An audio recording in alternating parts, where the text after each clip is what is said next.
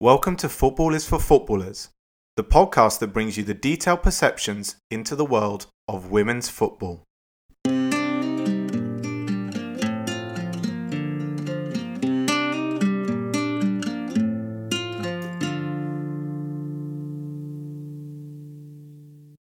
Hey everyone, and welcome back to the fourth episode in our journey into women's football. In the last couple of episodes, we have taken a closer look at youth development, both at a national and grassroots level.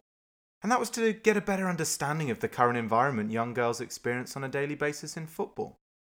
It is therefore only natural we grab an insight into the current working conditions women experience in the game, this time on a professional level. One of the largest platforms to get that true understanding of this sort of professional environment is the FIFPro Women's Global Report, which was released in 2017. FIFPro, a world representative organisation for all professional football players, sent out a survey to understand the true working conditions players are exposed to within the sport. With 3,600 anonymously opening up to give their personal account of the most problematic areas at the highest level. The results? As we all expected, were considerably alarming and cast a major spotlight on the collective accounts of players, not just the nonchalant disregard for a single player and the obstacles they are subjected to. It is important here to make clear that I do understand that the report was from two years ago, but it is in fact the latest report available. I know that in the time being, improvements have been made to particular areas we will cover within the episode. But when looking at the bigger picture, there still remains major concerns across a number of these areas that are still in serious need of immediate attention. Today, therefore, we will give a brief account of the 11 top findings within the report, highlighting to you the alarming problems female football players were suffering at even the most professional level of the game less than two years ago, and the environment all young players aim for without actually knowing the conditions they will be exposed to. Number one in the top findings a denial of professional status. It has already been one of the most talked about weaknesses in the women's game, and the survey didn't really argue. There is a worrying difference of perspective between how female players see their own professional status and how other football stakeholders, and that's including clubs and federations, see them. As the FIFPro report states, these discrepancies say a lot about the lack of standardization across the women's professional game. From a player's perspective, I can see exactly what they are talking about. How worrying is it that as a player, when you don't know if you hold a professional, semi professional, or even amateur status? How can you feel comfortable in the sport if you don't know if you meet the professional criteria for a written contract, or even if you should be paid more than you pay on your own expenses simply based on your status. To back up that point, the FIFPro results show that only 24.1% of players believe they were of professional status. But by FIFA regulations, 18% met that criteria, meaning 6%, or 216 players, however you want to look at it, have completely different understandings of their roles to the international rules. How frightening is that? Number two, leaving the game early. We've already discussed on previous episodes the danger age group of 15 to 16, especially for youth players when they want to leave the game. But there is a similar procession of leavers from the sport at the professional level too. Due to awful financial support and salaries, as well as the complete disregard for support to those looking to have children, women are quitting the game so early that they aren't even reaching their peak age levels. Considering the exorbitant amount of money, fame, and help that there is for males in football, you can't really throw them out of the game soon enough anymore. Whilst when you look on the other hand, an astonishing 90% of the women gave at least one genuine reason why they would consider leaving the sport earlier than expected. This should not be the case. No player should ever be able to find a reason to leave sports. Period. And of all the reasons for leaving, the most frequent answer was to start a family and that occurred in 47% of the cases. And this was closely followed by a lack of financial support within football at 46%. Given that these two go hand in hand and the fact that women cannot continue to play the sport whilst having a baby, these statistics outline the dependency females have on an income that can provide for their future, which football is not currently delivering. Similarly, given that 70% of the players who partook in the survey were 23 years old or younger, it emphasises that players saw no future that could combine this home life with for working life, meaning that many chose new career paths, decided to study, or to prioritise their second job as it was financially supporting them alongside football. And hearing, reading, and even learning about all of this, it becomes incredibly clear and understandable why women leave the game early, especially when these things go unheard of in the media. Number three, no pay, low pay, or even late pay.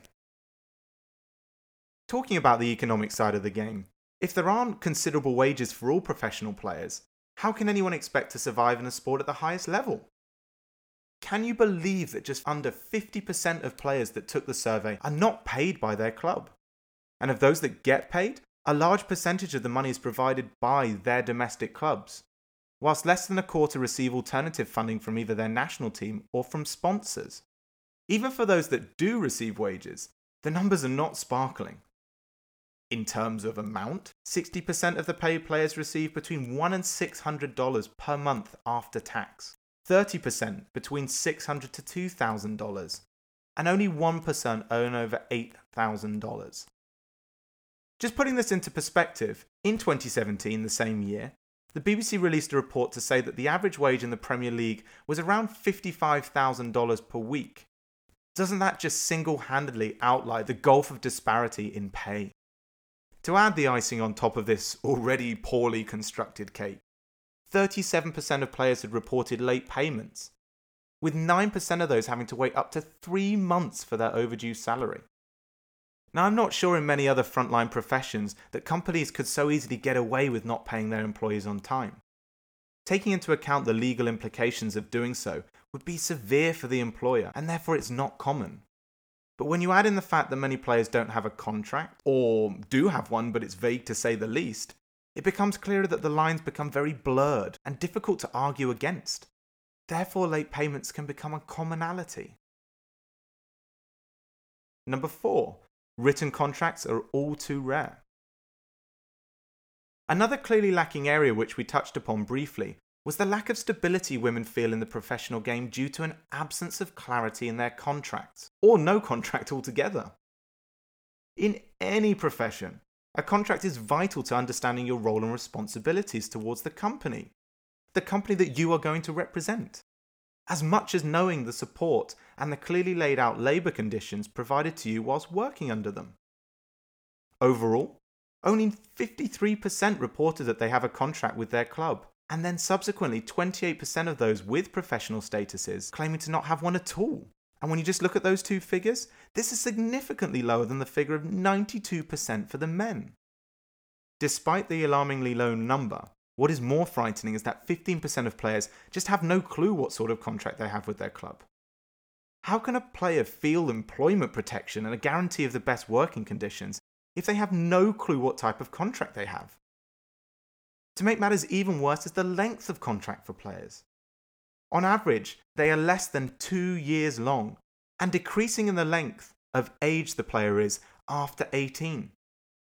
Having a contract that lasts just a bit longer than the season you were in makes it incredibly difficult for players to feel security in their job, and they're constantly looking over their shoulder for where they are going to be playing the following year, whilst older players are effectively being pushed away from the football the older they get. This instinctively makes each performance a CV demonstration. Each opportunity counts. If you have a very good game and other clubs might take interest in you, but one horror show and suddenly others might close the door on you and your own club might cut ties, how mentally draining must that be? Number 5. National pride can't pay the bills. Results of the survey show that playing for your country actually costs you money. The player. Given that 35% of players are not paid to play for their national team, an added 68% said that the compensation they received was nowhere near good enough, with almost half of the players receiving just nowhere near enough to even cover the expenses. As has also been the problems with payments in the women's game, 39% of players reported delays in their payments, with nearly 150 players saying it took over a year to receive any form of compensation. No wonder players can't rely on football being their primary source of income and provide that financial stability to their life. In some countries, there have been significant strides made, such as Australia, the US, Norway, and Sweden. Whether it has been these attempts to bring greater equilibrium between the pay for the genders, or even increase financial support to try and bridge the gap between the men's and women's teams. But this is a minority of countries that are aiming to make changes to the system, with many still much further behind in simply appreciating women's football at a national level, let alone contributing funding towards the players. Number 6. Prize money. Fair share? At the time of the FIFPro report, prize money for women's football was pretty much non existent. Such is the disparity in the prize money between men's and women's football that only 2.5% of the players that took the survey said they were satisfied with the overall winnings. To put that into context for you, 90 of the 3,600 were happy. And given the strong nucleus of professional players that took the survey, it is fair to assume that those that were satisfied were maybe the ones receiving the most benefits. Overall, 65% of players said they were dissatisfied. The problem with it is not only do the federations receive such a small amount for progressing further, or even winning major competitions, but the trickle down effect to the players does not once again give any financial profit to individuals, especially for the expenses and commitment to the competitions they have to make. On top of that, can you imagine participating in the biggest football competition, the World Cup in 2015, and receiving $2 million like the US did for claiming the trophy? And in comparison to the 35 million won by the winning German national team only one year before in Brazil. And yes, I know there have been improvements to the Women's World Cup prize money recently, but still, have you noticed that dissimilarity between the men's and women's game? The money is still massive. Number 7. Club versus country. Around a third of players face the constant tug of war between club and country, especially when it comes to the domestic and international fixture lists.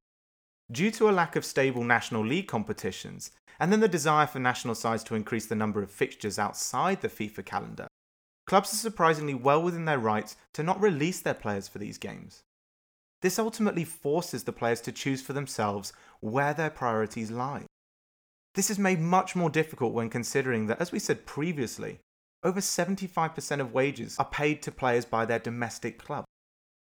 Overall, 30% of players had either personally experienced or knew of a teammate who had internally struggled with the difficult decision between continuing to play for their club or joining up with their national side. Quite honestly, no player should ever have to decide between the two. It is a privilege and an honour to be called up to your country one of the greatest achievements there is for any athlete in sport. And a club should not only understand that, but not put such a consequential decision on the shoulders of the player. It is already an unstable working environment. How can a player therefore make a balanced decision given the fact they might lose funding or even their contractual status at the end of the year on the basis of wanting to represent their country? Number 8. Discrimination and harassment. It comes as no surprise that one of the biggest concerns within professional women's football is the extreme levels of discrimination and harassment that is experienced on a regular basis. It is also important to point out that whilst the results are hugely disturbing, that many, in abuse cases, don't come forward or are open about their experiences. So there is most likely a lot more instances that were seen than in the survey. It is evidently clear that there is discrimination for both sexes, but the biggest disparity between the two is it the gender based discrimination. FIFPro found that in particular cases, 70% of the players had experienced gender discrimination by fans on match days, whilst 53% had also experienced similar abuse just in their everyday life. And to add to that, 11.9% experienced gender discrimination by club management and 5.5% by coaching staff. It is difficult enough to have to mentally prepare for episodes of abuse on the pitch, or even outside of the stadiums, but then to experience it by your own bosses is a step too far for many to be able to handle. And digging deeper still, the report worryingly found out that 63.1% of players experienced homophobia by fans on match days, and nearly 16% by coaching staff again. 72% had experienced racism by fans on match day. And get this 60% experienced it from coaching staff. I can't believe this pattern that is occurring. Finally, 30% of players experienced sexual harassment by fans at matches, whilst 22% and 40% of players experienced it by either club management or coaching staff. So you are telling me that people that are meant to protect you in the workplace, be role models, and handle themselves in the most professional regard are causing just as much, if not more, problems for players than those that come to watch the games? That is disgusting. And whilst the percentages might be low of those experiencing these three different horrors, around 5% or 180 players, they are still subjected to the horrendous acts by not only those that they have to play in front of, but also those they have to work for behind closed doors. Number 9. Who cares? Little support for female players who want children. 47%, nearly half of all participants, said they would leave the game early to start a family. The fact that players would so readily make a decision to drop out of the sport amplifies the need for clubs and federations to provide support for female players through parental policies and childcare provisions. 61% of players who have children reported to have received no childcare support, whilst only 3% of clubs provide that necessary aid. Having a family is a massive part of life, and for women especially, knowing that they receive support from the workplace provides job security and stability during the pregnancy and in the immediate future once the baby is born. To know you're working in an environment that demands so much continuous physical strain on the body and that you will not receive any form of support psychologically forces you to decide. And this is to a much stronger degree than club versus country. On a continuation with professional football or becoming a mother. A decision that once again should not be forced upon someone. Number 10. Match fixing hits the women's game. Given the previous comments on a lack of awareness, media coverage, and overall support that we addressed in episode 1, it might come as a surprise to hear that there actually is match fixing within women's football. And the fear is it might continue to grow. In fact, 5% of players replied that they had been approached, stating that given the lack of payments or these delayed fees, the likelihood of people coming to you and to try and fix a match becomes much more frequent. The numbers aren't high, so there's no need to start worrying about the outcome of results in women's domestic football. But the fact is that the game is continuing to grow, and that should be a good indicator that the sport needs to take the same precautions the men's game has towards match fixing to prevent it from becoming a problem in the future. Number 11. The women's game can teach us about dual careers.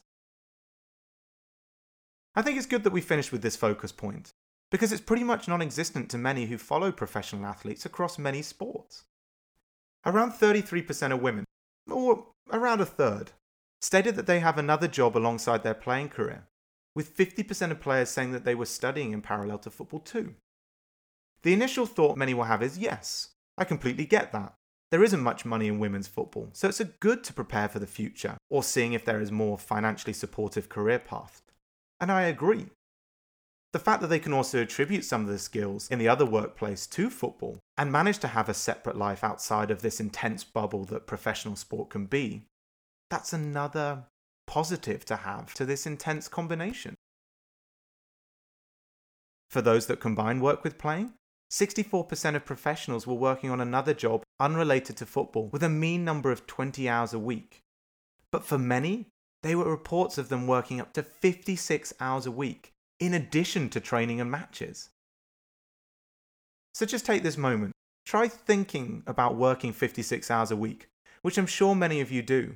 Then adding on top of that all the commitment you have to football, and then wanting a family. It's virtually impossible to find the time for everything, right? And on the other side of the coin, we have around 50% of the players studying alongside playing.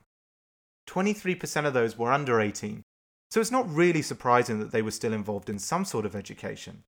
But those above the age were dedicating 27 hours of study time to their respective courses in addition to their playing career as well. Much like working, the leading worry is the lack of free time and balancing the two with one another. Working pays the bills and brings the financial stability so dearly needed, while studying provides a future career path, but both have to fit within the time schedule of their main career. On top of that, no player should feel insecure in any aspect within football. The fact they need to study in case things go badly or provide financial stability is worrying. But sadly, it is the way it is at this time of the report. Now breathe. The statistics are done, the facts and figures are no more, but the 11 points should still be fresh in everybody's minds. Overall, this brief compilation of the biggest problematic areas in professional women's football raise light to new fears, support obstacles we already knew that were there, and magnify issues that have been brushed under the carpet from behind closed doors. It is important to once again remind you that it's never easy to talk about the incredibly difficult environment you suffer in on a daily basis. So, regardless of how anonymous this survey is, some of these might not show the true positive or negative gravity of the situation. But as you have heard, the results are pretty damning. The money is not there to support the players. The care and backing in general, whether it's if you want to start a family, need financial help for expenses, or acceptance of the fact that playing for your country shouldn't be detrimental to your club or playing career, is seriously missing. On top of that, women experience gender based discrimination from absolutely everyone, including those working at the club, which all culminates into another huge strain for an individual without any visible job security. In 2017, FIFPro managed to expertly paint a picture of the difficulty these professional players experience at the top level, and more importantly, demonstrated that the rich and carefree lifestyles that male players involuntarily have plastered over the media are the exact opposite for female footballers. Just because you have struggled and fought to make it to the top of the game throughout the youth age groups doesn't mean there are, that there aren't separate barriers to overcome at the pinnacle.